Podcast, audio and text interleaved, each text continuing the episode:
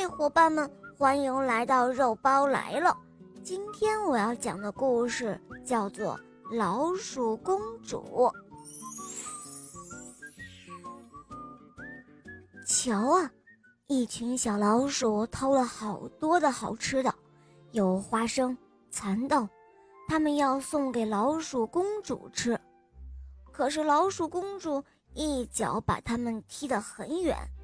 撅着尖尖的嘴巴说道：“哼，这些东西硬硬的，我的牙都咬酸了。”老鼠国王一听，赶紧命令小老鼠们说：“快快快，快去啊！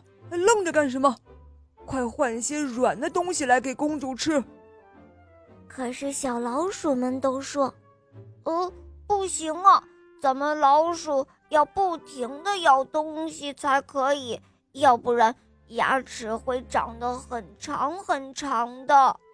老鼠国王才不理那一套呢，他瞪着眼睛说道：“别啰嗦，快去办。”于是小老鼠们又偷来了面包、蛋糕、绿豆糕等等。老鼠公主笑得眼睛都眯成了一条缝。过了几天。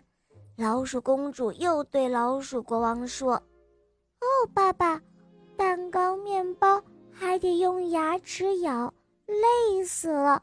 最好吃饭的时候嘴巴不用动一动就好了。”老鼠国王想了想，他说：“哦，乖宝贝，这好办。”于是他又命令小老鼠们说：“快快快！”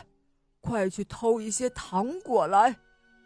于是小老鼠们赶紧去偷来一些巧克力呀、奶油糖啊、水果糖、软糖之类的。老鼠公主乐得跳起了老鼠舞。过了一些时候，老鼠公主的牙齿变得很长很长了。小老鼠们对她说：“快快磨牙齿吧，要不……”牙齿会越来越长的，可是老鼠公主翻着白眼说：“切，才不要你们管呢！”不久后，老鼠公主的牙齿越来越长了，长的连嘴巴都合不拢了。老鼠国王搂着老鼠公主哭了，他说：“哎呦呦，我的小宝贝呀！”都是爸爸不好啊！只见老鼠公主哭得更伤心了，她想说什么，可又说不出来，因为啊，她的牙齿实在是太长了，嘴巴只能够这样一直张着。哎，你猜猜，她想说些什么呢？好了，小伙伴们，今天的故事肉包就讲到这儿了。原来老鼠的牙齿并不是天生就那样整齐的，老鼠的牙原来是需要日常修护才能变成正常的。